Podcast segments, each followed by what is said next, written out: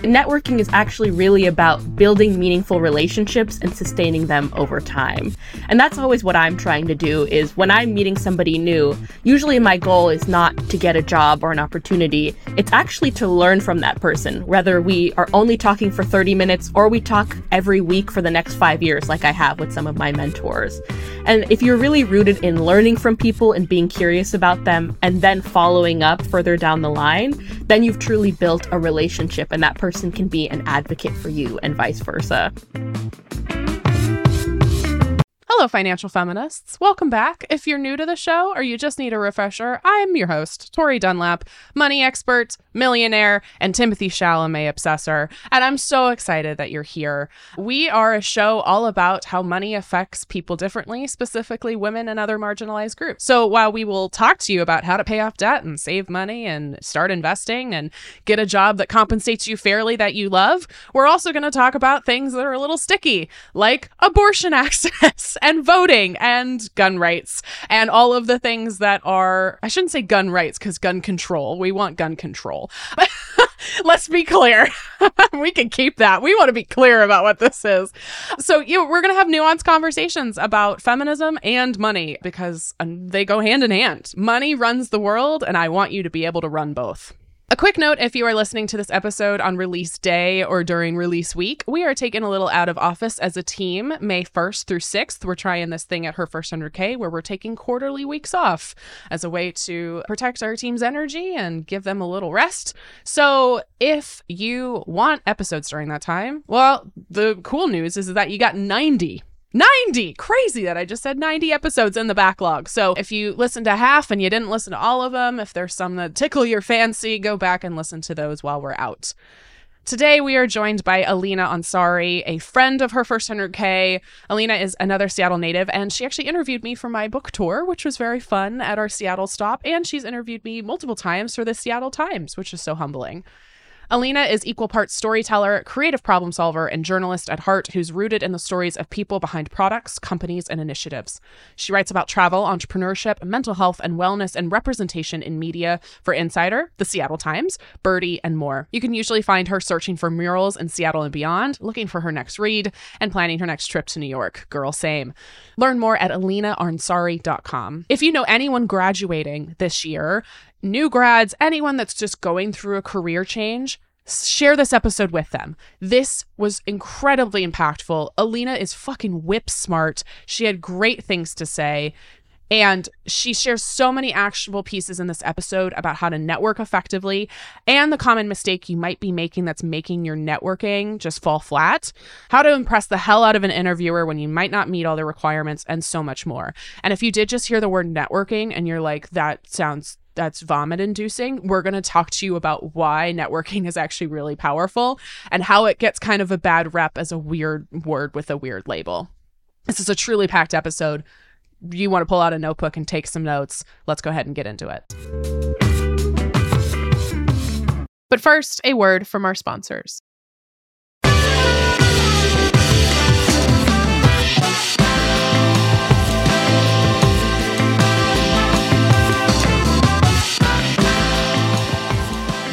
It's so good to see you. For people who aren't based in Seattle, you were kind enough to facilitate and moderate our book kickoff event in Seattle, which was our largest book event that we did, which was very exciting. And then you were kind enough to interview me for Seattle Times. So I'm excited to have you. I would love for you to talk a bit about your background and sort of your like non-traditional route into working tech as I think back on my career, I feel like I was probably the last person to work in the tech industry. I'm really privileged that both of my parents are doctors, which I feel like it's not very common. They met I don't even know. They met in Pakistan somewhere. They went to the same medical school and then they came to the US by way of New York and then Chicago and then made their way to Federal Way, Washington, which is a city south of Seattle. As you can probably imagine, I really thought that I would be a doctor and I really didn't have any issues with that. I mean, I feel like health is the most intimate thing that you have. It informs our lives, it changes our lives. And I actually feel really lucky to have the parents that I do because they taught me how to advocate for myself in patient care settings and then then later on in my career in my life. But what really changed for me was actually when I got to college, I have a, I met somebody who was trying to be like super involved in everything. Like she had this whole plan to double major, double minor, and she was going to be a part of the college newspaper. And so she said, Aleenah, like, please do this with me. I think it would be really fun. And I was like, oh, like, I don't really consider myself a writer, but maybe they'll have a photographer application. And so I filled out what I thought was the photographer application, but it was actually the journalist application. And so then they emailed me and they were like, Hey, like, are you ready to be a journalist? We have like a four week crash course in journalism. And I was like, journalism? Like, I'm supposed to be, I, I, mean, I'm supposed to be a photographer. What do you mean? And I just kind of took it as a sign. And I ended up taking that entire crash course and actually falling in love with interview based writing, which is, of course, how we met. So that was sort of like the first thing that changed my life and arguably I don't know who I would be without that experience. But I remember a few years later, kind of halfway through college, I had done all the biology, I did the chemistry, I took organic chemistry lab. Like there was a, like the final, you were given an unknown compound and you had 6 weeks to run tests to figure out what it was. Like I didn't just say I was pre-med, I I did it. Okay? Like I lived it. I went home and I talked to my parents about medicine like I was really there for the ride. But I sort of reached this point where as much as I loved medicine as a way to make people's lives better, I felt like my gift was really getting in the room with people and understanding who they are through interviews and then making their story more accessible through writing, which I had found out through journalism. So I was still a public health and biochem major, but I was making the transition to apply to human centered design and engineering, which ended up being my major. And I remember in a random December, I was like, okay, well, maybe I'll intern at tech this summer. Like, who knows? I logged onto the Microsoft website, and the only opening for an internship was a UX writing internship. And I was like, I'm a writer. Like, maybe I, I could do that. Like, writing, like, that's what I do, storytelling. And I remember reading one of the bullet points that was like, do you have empathy for people behind products? Do you love making complex things simple and advocating for users when they're not in the room? And I was like, yeah, I actually really feel that. Like, I didn't know that you could do that in tech, but if there's an opportunity, why not try it? So I ended up applying to that position, obviously thinking that nothing would happen. I had no connections at Microsoft. I didn't even know where Microsoft was. I just knew it was nearby because I went to school in Seattle. And then randomly, two months later, a recruiter emailed me and said, Hey, we really like your background. Like, it's cool that you're in public health, but we also really love your writing. You seem like somebody that would really add to Microsoft. Why don't you come in for an interview? And so literally that was like the first time I ever interviewed for big tech and it was Microsoft. I took the bus over. I got so lost. Like it's still the bus that I take to go to work even to this day. I ran around the whole campus. I was like, why are you giving me free food? Like, I'm just confused at this experience. I can't believe you're paying me. Like, none of the internships I've looked at can even pay me to live in Seattle for the summer. And crazy enough, the, the person that I interviewed with actually had worked at the Seattle Times before coming to Microsoft. And many of the people on his team were journalists that went into the tech industry because they wanted a change in career. So I think it was sort of this example of preparedness meeting opportunity where I had never planned to be in tech, but I had this skill and this love of making complex things simple and talking about people behind products and advocating for users that it just ended up being a place that I have been ever since. I interned that summer, I interned again, and continue to work full time in tech, not in a writing role anymore, but now as a marketer. And so I guess it's just kind of a story of like following my gut, but also believing that I could learn some of the things that were new to me, but I could also lean on my strong skills as a storyteller and somebody who's very empathy based in the work that I do. So very nonlinear journey for sure. I definitely wasn't like the most traditional candidate, but I felt like I found a place that valued my nonlinear journey and my skills. And I feel like the other half is also just putting yourself out for opportunities before you feel ready and being open to failure. Like I'm failing failing in the traditional sense all the time. Even now, as a freelance writer, I get rejections in my inbox all the time, but that doesn't mean that I won't keep trying for that next yes. It just happened that my first yes was a major tech company that many people dream about working for. Totally. You studied human centered design. Can you talk more about that and how it helped you build out the framework for how you work with others? Yeah, it's a good question. So I remember I first discovered human centered design and engineering at the University of Washington really early in my college career. And I found that it was like a home for many people who had been told that they had to pursue STEM in some capacity, but they still had this desire to be creative and create products and services for people and with people. And I think, honestly, fundamentally, all engineering should be human centered, but not everybody puts it into the title. And that's why I've always loved that program is I feel like they really have put people first in the way that the program is run, but also in the classes that we take. So pretty much any time we would be doing anything, whether it was like researching a new service or coming up with a new prototype for an app. The central question was always, who are we designing for? What are the unintended consequences that we're not anticipating? And how can we, how can we build trust with the people we're designing for so that way they ultimately love this product and feel empowered by it? And I think that that is an approach that I've always taken to life. And probably one of the reasons they accepted me to the program is that a lot of times as a journalist, I'm really rooted in my curiosity of asking people questions versus making assumptions about who they are. And if you ask the right questions and you create trust, then you can unearth findings that you've never imagined before. And that's how you tell a really great story. In my case, whenever I'm doing a Q&A or I'm writing a story, I'm always trying to tell the story otherwise untold. And part of that is asking a question deep enough that no other journalist may have asked that. And in the same way, if you're doing a user interview, how do you find that moment where you can really understand what a user needs that may be different than what you have anticipated or what your own bias is? So I think that approach is really, really free flowing and rooted in curiosity and enables you to create the most inclusive products, services, and experiences, which is definitely part of my mindset as a writer and a marketer too. Well, and as somebody who's been interviewed by you, I would say that that's very accurate. I think you found really thoughtful questions to ask that maybe somebody else hadn't asked me before. And I love that, that approach. I think that is a, a question or a concern I hear from a lot of people is it's like, okay, tech is where the good money is, right? And where the good benefits are. But like, I am not an IT person, right? Or I'm not, I, I feel more creative than that.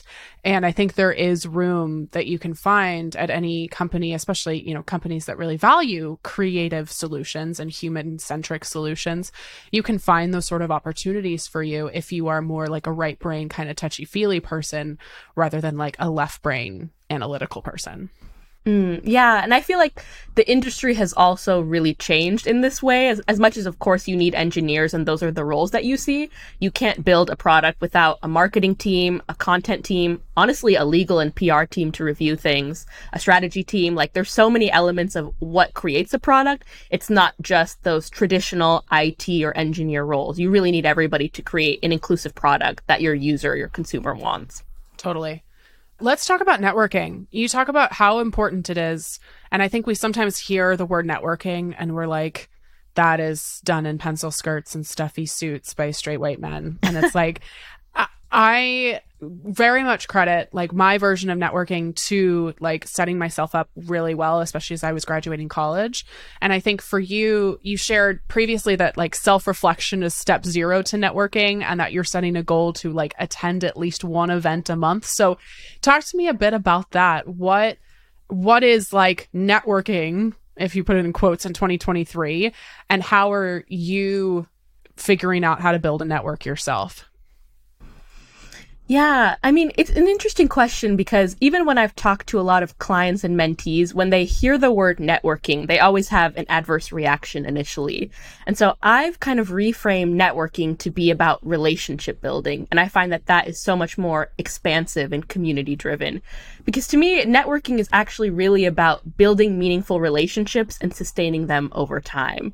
And that's always what I'm trying to do is when I'm meeting somebody new, usually my goal is not to get a job or an opportunity. It's actually to learn from that person, whether we are only talking for 30 minutes or we talk every week for the next five years, like I have with some of my mentors. And if you're really rooted in learning from people and being curious about them and then following up further down the line, then you've truly built a relationship and that person can be an advocate for you and vice versa. And so now that I have that mindset, it's much easier to go into traditional networking situations because honestly, I just want to make friends. I want to learn and meet people that are in like my future dream job that inspire me. I want to share my own experiences. And that's way more fun than this traditional model of networking that you described. Like, I remember when I went to my first career fair, I had like dyed my hair pink and I was wearing like a leather mini skirt and I had just gone back from study abroad. And I was like, yeah, this is me. Like, if a company doesn't want to work with me in my authentic form, then they don't want to work with me at all. I don't want to work with them. And I'm completely okay with that.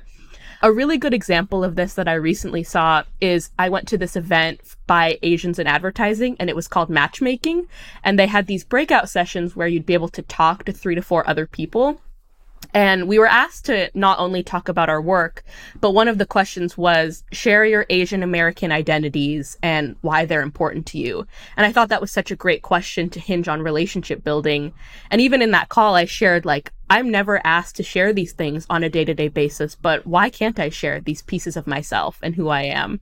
And so even in those conversations, I talked about something that I've been thinking through, which is what do I want to wear to my wedding as somebody who's Pakistani but lives in America? Do I want to wear like a more traditional South Asian Pakistani outfit? Do I want to wear a Western outfit? Do I want to change? Um, and I shared that in that call, and people kind of gave me their own advice and the ways they thought about bridging their home culture with the culture of the place that they live.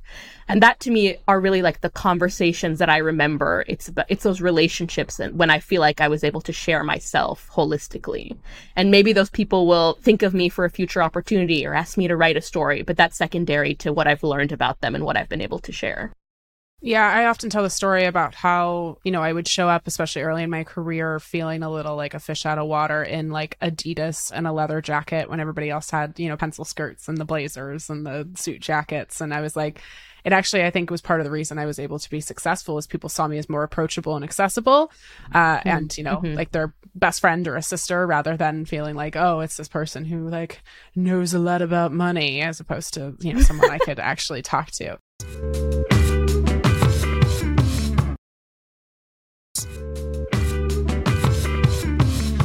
where do you think people go wrong when it comes to networking yeah, I think the only way to really go wrong is to see networking as purely transactional. And I think the way to combat that is to really build that relationship over time.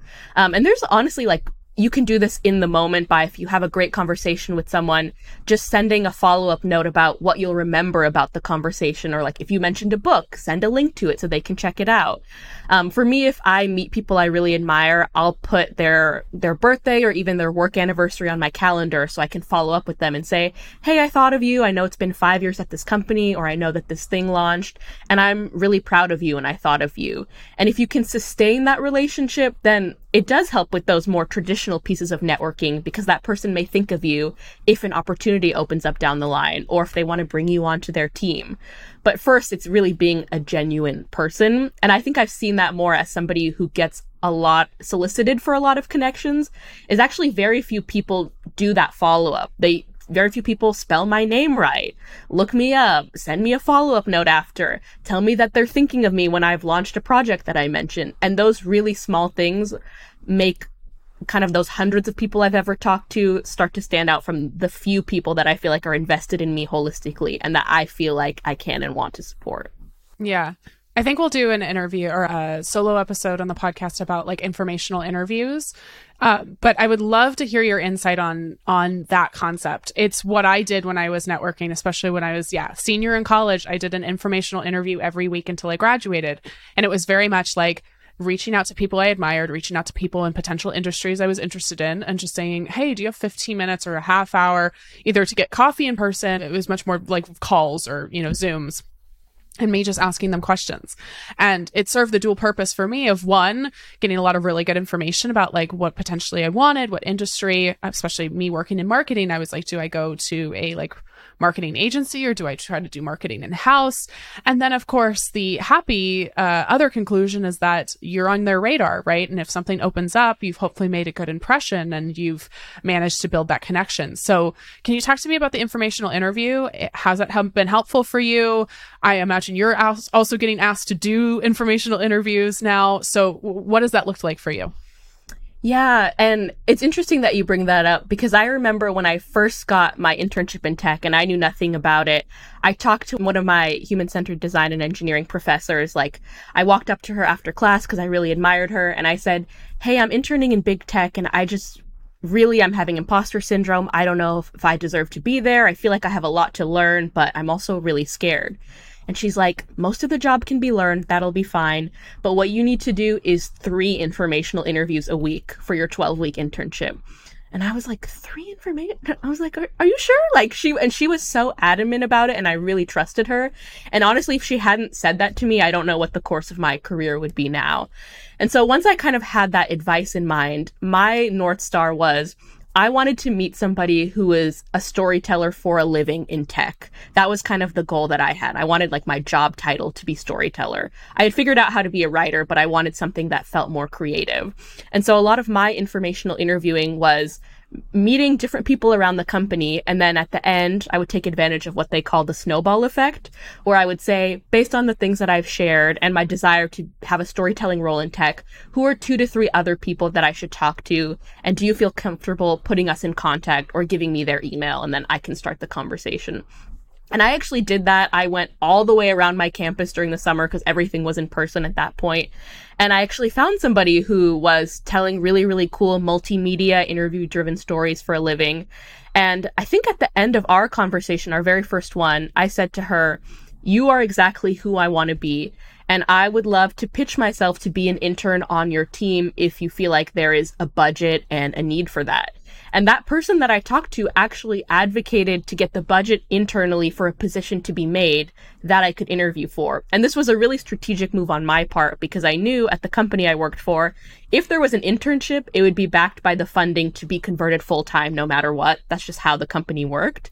And so I had basically secured myself a job after college for that internship if everything went well. And it did. And that's how I started at the company that I work for.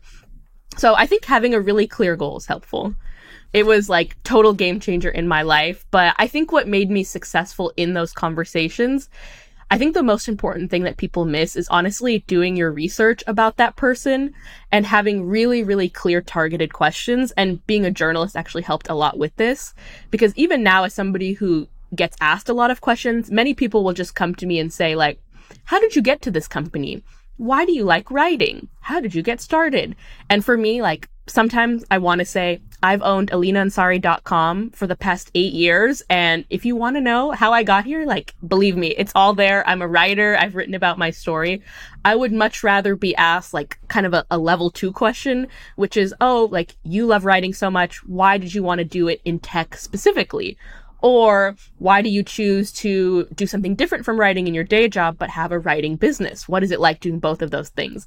Those kinds of questions I feel like are where I'm really able to be helpful and tell a story otherwise untold. And it's probably more interesting for the other person. So that mindset of like being a journalist has enabled me to ask really good questions and do research.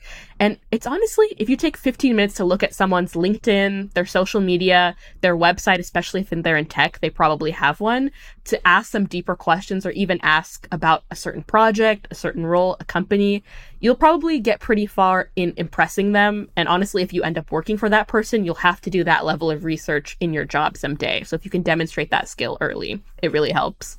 The other thing that I found really helpful is to be really clear with your ask. So sometimes you may just be having a conversation out of curiosity, and I've definitely done those.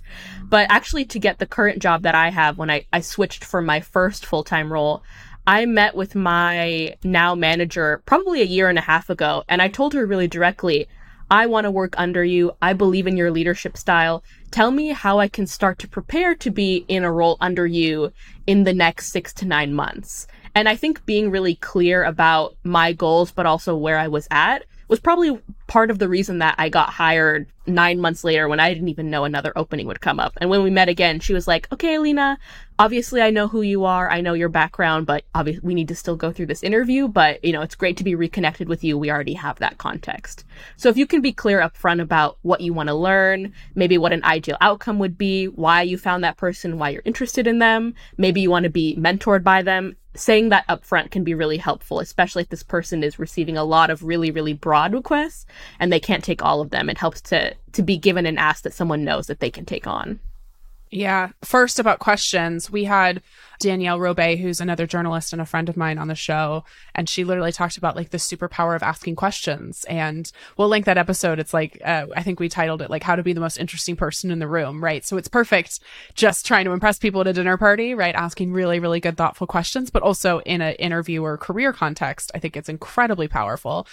And then to your point about really direct ask, the amount I can speak to, you know, the amount of emails in my inbox or on LinkedIn or on Instagram asking me a question. One, 95% of questions have an answer that I've already put somewhere. So you're to your point, the biggest question we get is how do I start? There is literally a page called start here on our website. So like I can tell if you haven't looked into anything, we can tell that. We get literally like thousands of submissions to our Facebook community. We curate those to make sure that, you know, we, we send people the right materials and it like it exists. And there is something so refreshing about really good questions and also a very specific ask where you've done your research, you know what this person's capable of, as opposed to just like, I need to rant and I need to tell you all of my problems or I need to like a very specific ask is really, really, really helpful as opposed to like, help me do this, maybe not, not helpful. so yeah, I completely agree with everything you just said. One of the things that I talk about so much in terms of interviewing and building a career is the importance of storytelling. And even if you never work for yourself. You are your own brand and you are your own brand ambassador. And how you choose to communicate what you do, how you interact with people, you know, what your career story is, I would argue is your most powerful way to be in rooms you want to be in, to progress in your career, to advocate for both yourself in and out of the workplace, can we talk about how storytelling is, you know, that powerful piece in in your career and what does it look like at your current job? What does it look like then outside of work? Yeah, I mean, for me storytelling has been part and parcel to being able to do the work that I do. And I think early on in my career, it was about honestly really authentic storytelling about even the gaps that I had had in my desire to learn. Like when I first interviewed, my first interview for that internship, I actually told my man, my manager at the time, who became my manager, that whole non-linear career journey of how my parents were doctors, how I was making the switch to do writing, how I really believed in it. And if I if I hadn't told that story of how I was a non-traditional candidate, but I still felt like I had something valuable to say, I'm not sure I would have gotten the role at all. Because if I think about it, I may have sounded like everybody else who interviewed for the job that day. But I was able to connect really specifically with my manager, who I found out was an editor at the Seattle Times, a place that I now freelance for, that we knew some of the same people. Without me going into all of that, we would have never really connected on this more human level. And that's something I keep in mind. It's like, of course, you want to be somebody that can do the work, but you also want to be somebody that can demonstrate curiosity and interest in the other person's work, that you can learn and ask really good questions. I find that the questions that I ask at the end of the interview honestly are as important as the stories that I tell about myself during the interview. So all those pieces are really important. Um, and so when you're kind of crafting your career story, what I tell my mentees and my clients is there's an impulse to really focus on just the job title that you want. And that can only get you so far. And so what I tell people is tell a really great story about how you solve problems and the perspective that you bring to the table. So when I'm in interviews, I don't just say like, Hey, I'm a writer and I want to take on this marketing role and I have like three years of experience. I'll say like, and what I said when I transitioned from like a writing role to a marketing role is I've been doing marketing my entire career. When I am doing research about potential angles and interviewing somebody, that's a competitive analysis or a user analysis. When I'm thinking about the right keywords to put into a title and description, that's search engine optimization. And I feel ready to continue to apply the skills I've always been using in this new context and to use the language behind them. And I feel really excited by this company's mission because XYZ, I believe empowering every person on the planet. And I do that on a small scale for this newspaper. And now I want to do it for your global company. And in that way, I'm able to tell this person not just what I do because they probably know that from my resume. I want to tell them the how and the why. And for me, it's always been the what motivates me. The reason why I'm a writer in the first place is because I feel like there are stories otherwise untold. Um, and for me growing up, I didn't feel seen like as a queer Pakistani woman in the stories that I read. And so now for me, it's really important to tell stories that inspire people, that make them curious and want to learn more, but also that they feel represented in the subject matter experts that I bring in. I remember when I was a journalist, I learned that 70% of sources are white men, pretty much predominantly. And that shocked me because most of my sources were women of color, people of color, non binary folks. And that to me was the default. That was the bare minimum that I could do for any story, not just a story about diversity and inclusion, but really framing people as experts who often told me, we've never been invited by this newspaper to share our story. And these experts were always here. They just weren't being sought out. And so that is also a part of my story is to amplify the work of others who are not always invited into the conversation. But now that I'm in a position to advocate for them, I bring them into the writing that I do so their work can shine and be seen in the ways that it deserves to. Which is so, so powerful. I need everybody listening to go back about two minutes. You gave about 10 let's say tens of thousands of dollars in career coaching just in how you answered that hypothetical question of like I, I literally, it's like you and I uh, did a little mind meld. I have an entire workshop that, again, we'll link in the show notes called How to Land the Job When You Don't Meet the Requirements. And it's literally this idea of taking the bullet points from the job description of the job you're trying to do and think, oh, I already have these skills, right? How do I just bridge them into the job I want? And we talk about this as well in the book, Financial Feminist, of like, okay, you take the things that you do have skills are teachable, right? Or like programs are teachable. And instead we show, actually, we do already know how to do this. Uh, it just might not be like a direct one for one thing. You're just learning how to bridge those skills into the career, into the job that you're applying for. So go back and listen to that. You did, that was just perfect. That was like a perfect representation of exactly how to impress in an interview, especially if you're like, I don't know if I have all the experience I need. Like, you probably do. You just need to know how to, st- again, tell your story in the interview. Mm, yeah, and I mean, if you meet 100% of the qualifications, you're definitely overqualified. Nobody should be able to do 100% of things in a job description. Then there's nothing to learn or to grow. Yep. Totally. And I mean, we all know the stat, I think. I think it's 40%. If you have, if men meet 40% of the job uh, qualifications, they will apply. We as women, I think it's like 95 or 100%. We will not apply unless we meet all of them. So start applying for jobs that you don't necessarily meet all the qualifications. Um, and then, yeah, learn how to tell your story beautifully in an interview. Yeah. And then I just have like an interesting example related to that. I have a, I remember it when I was in college. I had a friend who actually applied to a job. Like we were in human centered design and engineering, and she applied for a developer role because she thought she had a better chance. And she actually didn't make it through, but she still tried. And then the recruiter reached out to her and said, Oh, your background is actually much more suited for our user centered design position. I'll send your resume over there and you can interview for that role. And she actually ended up getting it. So if you're able to even put yourself out there and even better connect with directly with a hiring manager or recruiter, there may be a role that you're not even seeing or you haven't thought of that's a good fit too. But if you don't make that initial contact and that effort, then you'll never be found for an opportunity that could be more right.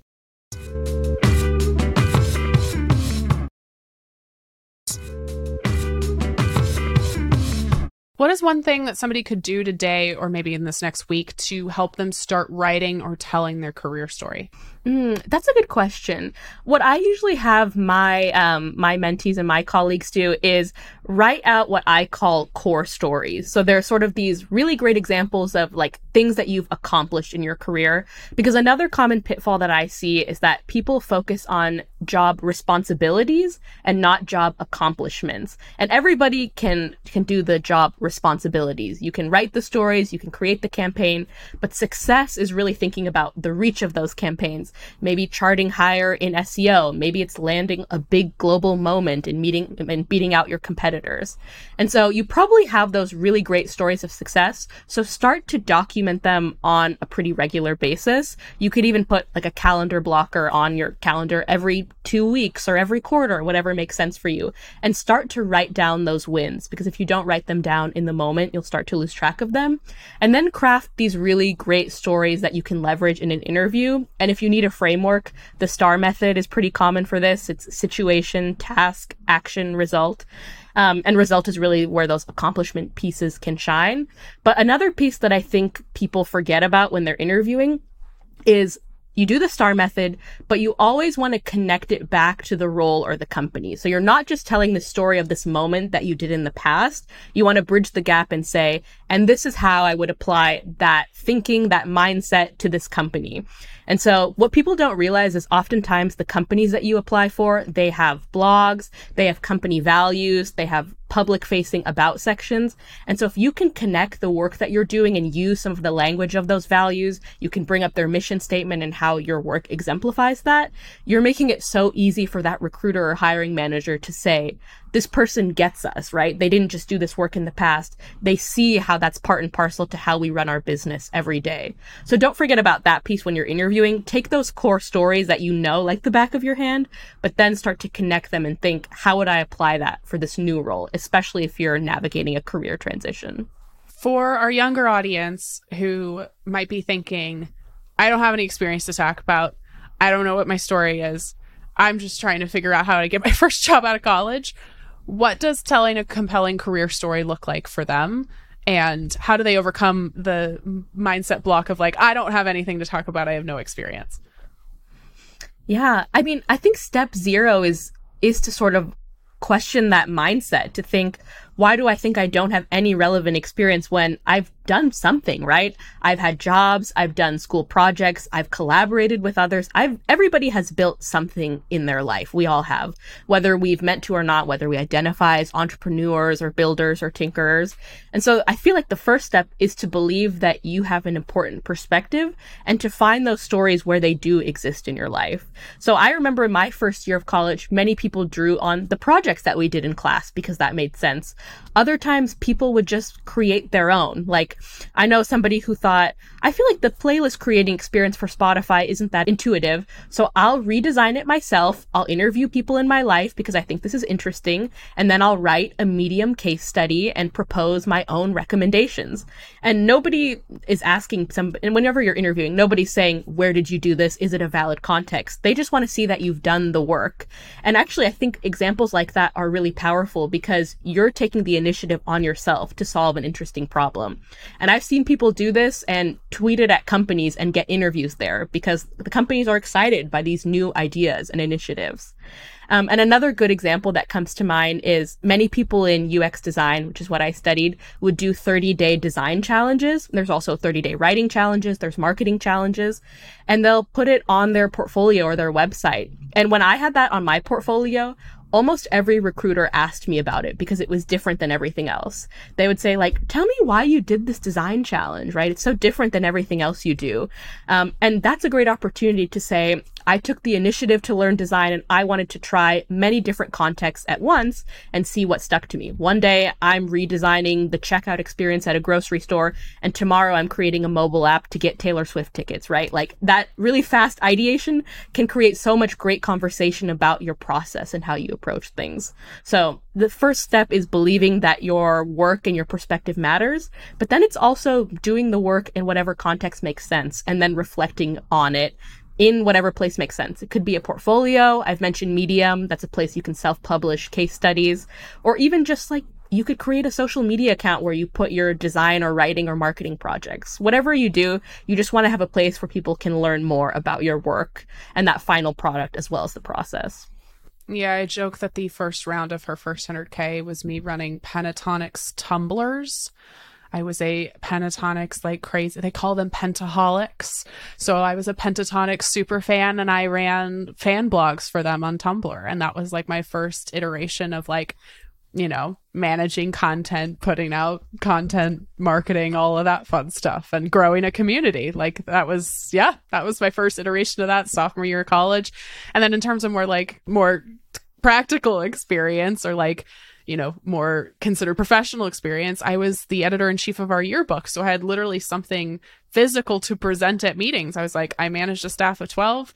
You know, it was photos and editorial and and and graphics and the design of the book and like we got it done on time and i was the first person to get it done on time in five years and so like there was a you know a, a compelling story there even if it was you know you could look at it and be like oh it's a college yearbook and it's like yeah it's a published product it's a published book yeah. Yeah, it's interesting that you say that because I remember even when I was interviewing, like a thing that I did in college for I think three of the five years I went was I worked at my college's writing center. I actually worked at two different ones. One was like a morning one, and then one was open seven to midnight. So this was like a huge part of my life. And I think like one of the interviews I walked into when I was in tech is she had my resume on the table and she pointed at my writing center experience and she said, I want to hear more about this. And that was her very first question. Nothing about my like Center for Neurotechnology research, my writing samples. Like she wanted to hear about me at the writing center and why that mattered to me. And that was a really great place for me to talk about these like empathy driven one-on-one conversations and then connecting that to the way that we learn about customer needs by building trust and creating space for them to tell us what they need. So yeah, those non-linear, those non-traditional experiences honestly are the most interesting because they're different from what everybody else has. And that's where you can tell some of the best stories. Yeah. What do people miss when they tell their stories? What do they not think about or what do they forget about? Hmm, that's an interesting question. I think the biggest one is still the is that they don't highlight their accomplishments or they don't talk about them verbally. They only talk about what they did. Um, and I think another common pitfall is using a lot of we language, like saying, referring to your team. So we all created this product, we created this campaign. It's really important in an interview to be able to name the part that you had the most responsibility for. So even like if you're doing that reflection early on, if you had to give yourself like a title, a descriptive title, what would be your particular role of the project and how can you tell the story of that? Because if you say we the whole time, even when it's you, your hiring manager or recruiter may assume that you didn't actually do all of that work when what you're describing is something that you're responsible for. So that ownership is really, really important. And then also getting metrics whenever you can about the impact. I know a lot of people will say like, Aleenah, I don't know where to get the metrics. Like, we don't have any data. We didn't measure it. And so this is a good example to say, maybe start measuring things like from here on out, ask your managers or your recruiters or even people you work with, like, what does success look like and how can we measure that in tangible and non-tangible ways? So whenever I'm presenting on impact, usually I'll bring in data about like performance, views, reading rate, engagement, but I'll also usually bring up some kind of like customer or stakeholder verbatim for example, I told a really interesting story about my company's first underwater data center. We were one of the first companies to ever do this. It made a really big splash. Our CEO retweeted the story. And so I had a lot of great metrics about the reach, but the best part to me was actually someone reaching out to me directly and saying, because I had had somebody who was like an expert who was a person of color in the story, and they said, seeing that person quoted in this story of innovation makes me feel like I could work at this company. And that's not something I never thought possible before. It's really inspired me to think about this field, but also see myself in it. And for me, that piece of moving the needle on culture was just as important as telling this really innovative story that so many people resonated with. And I like to present both of those pieces in interviews. And I think that works really well because oftentimes we want our stories and our work to succeed in terms of metrics, but we also care about the people who interact with them and see them and work with what we do. And so if you can tell that double pronged story, then you'll be much better off than somebody who just tells a story of what happened without highlighting who you are or what happened to it after you were done with it. Yeah, one of the examples I give in my book when we're talking about like negotiating salary, we've spent a whole chapter, you know, talking about, as you know, the earning, you know, negotiating your worth, trying to figure out, you know, how do I find a, a position that compensates me fairly. One of the uh, examples I gave in a, my negotiation for my last job, yes, I had marketing metrics, I had performance based metrics, I had all of that. I also instituted a gratitude practice. We were a tiny little startup, and uh, one of the things I kept hearing from leadership and from team members was like, I feel disconnected from people. Sometimes it doesn't feel like my work is being seen by other people. Like I want to foster a, a sense of community at the company. And so uh, at the beginning of every week, we would say one thing we were personally grateful for and one thing we were professionally grateful for. And it was a great way of acknowledging team development and like starting to have people interact with each other and acknowledge each other for the work they have done.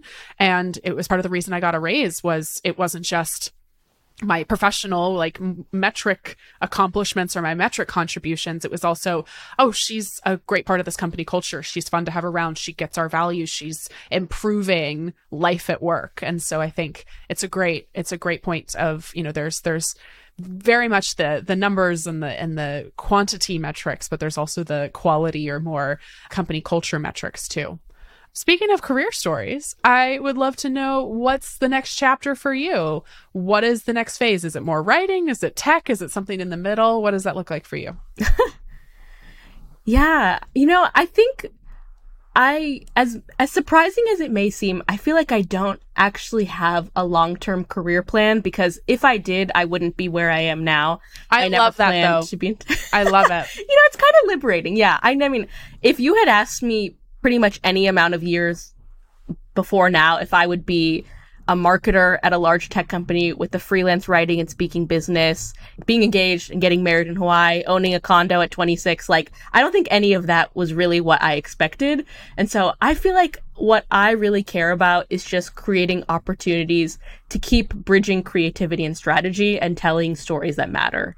As long as I'm doing that, which is what I've tried to do my entire career, the short amount that my career has existed, then I feel like I'm winning. So I'm okay with whatever that looks like. But the only thing that matters to me is that I'm still telling stories, but those stories can exist in a number of forms and I would still be happy. I love that answer, Aleenah, truly. Thank you for being here. Thank you for your work. Where can people find you? Sure. So the benefit of my name is it's really easy to find. I have great SEO because no one spells it like me. So if you go to aleenahansari.com, you'll find me there. I'm also Aleenah Ansari on Instagram, on Twitter, on LinkedIn. I'm on most social media. I love the internet. Okay, I spend a lot of time there. So if you find me there, if you want to connect, I love hearing a really good opening question. Clearly, I ask a lot of questions in my day to day life, but if you have an interesting question to ask me or to share your answer to, I'm open to that since those are the things that I feel like I write about. They inspire my next story or idea. So open to your curiosity and questions that you may have. I love it. Thank you. This was such a valuable episode. We appreciate you being here. Thank you. Thank you for having me. Thank you so much to Aleenah for joining us for this episode. You can find her on her social media, and you can also check out some of her articles on platforms like Byrdie, the Seattle Times, InStyle, and more. We've linked all of that in the show notes. If you like this episode, don't forget to subscribe on your preferred podcasting platform. Leave us a review if you're feeling like it. It really helps us. And if you are the person that's going through a career change right now, if you are a new grad or you're just trying to leverage your skill set into a job that feels outside of your scope, or maybe you don't meet all the requirements, we have an entire free workshop literally called How to Land the Job When You Don't Meet the Requirements. It is completely free, taught by me. We'll link it down below. It's all about how to leverage yourself, how to stand out in interviews, and also how to tell your career story. So, great follow up resource for that if you want to take things a step further. Thank you as always for being here. Thank you for supporting our mission and movement, and we'll see you soon. Thank you for listening to Financial Feminist, a Her First 100K podcast. Financial Feminist is hosted by me, Tori Dunlap, produced by Kristen Fields, marketing and administration by Karina Patel, Cherise Wade, Alina Helzer, Paulina Isaac, Sophia Cohen, Khalil Damaz, Elizabeth McCumber, Beth Bowen, and Amanda LeFew. Research by Ariel Johnson, audio engineering by Austin Fields, promotional graphics by Mary Stratton, photography by Sarah Wolf, and theme music by Jonah Cohen Sound. A huge thanks to the entire Her First 100K team and community for supporting the show. For more information about Financial Feminist, Her First 100K, our guests, and episode show notes, visit financialfeministpodcast.com or follow us on Instagram at Financial Feminist Podcast.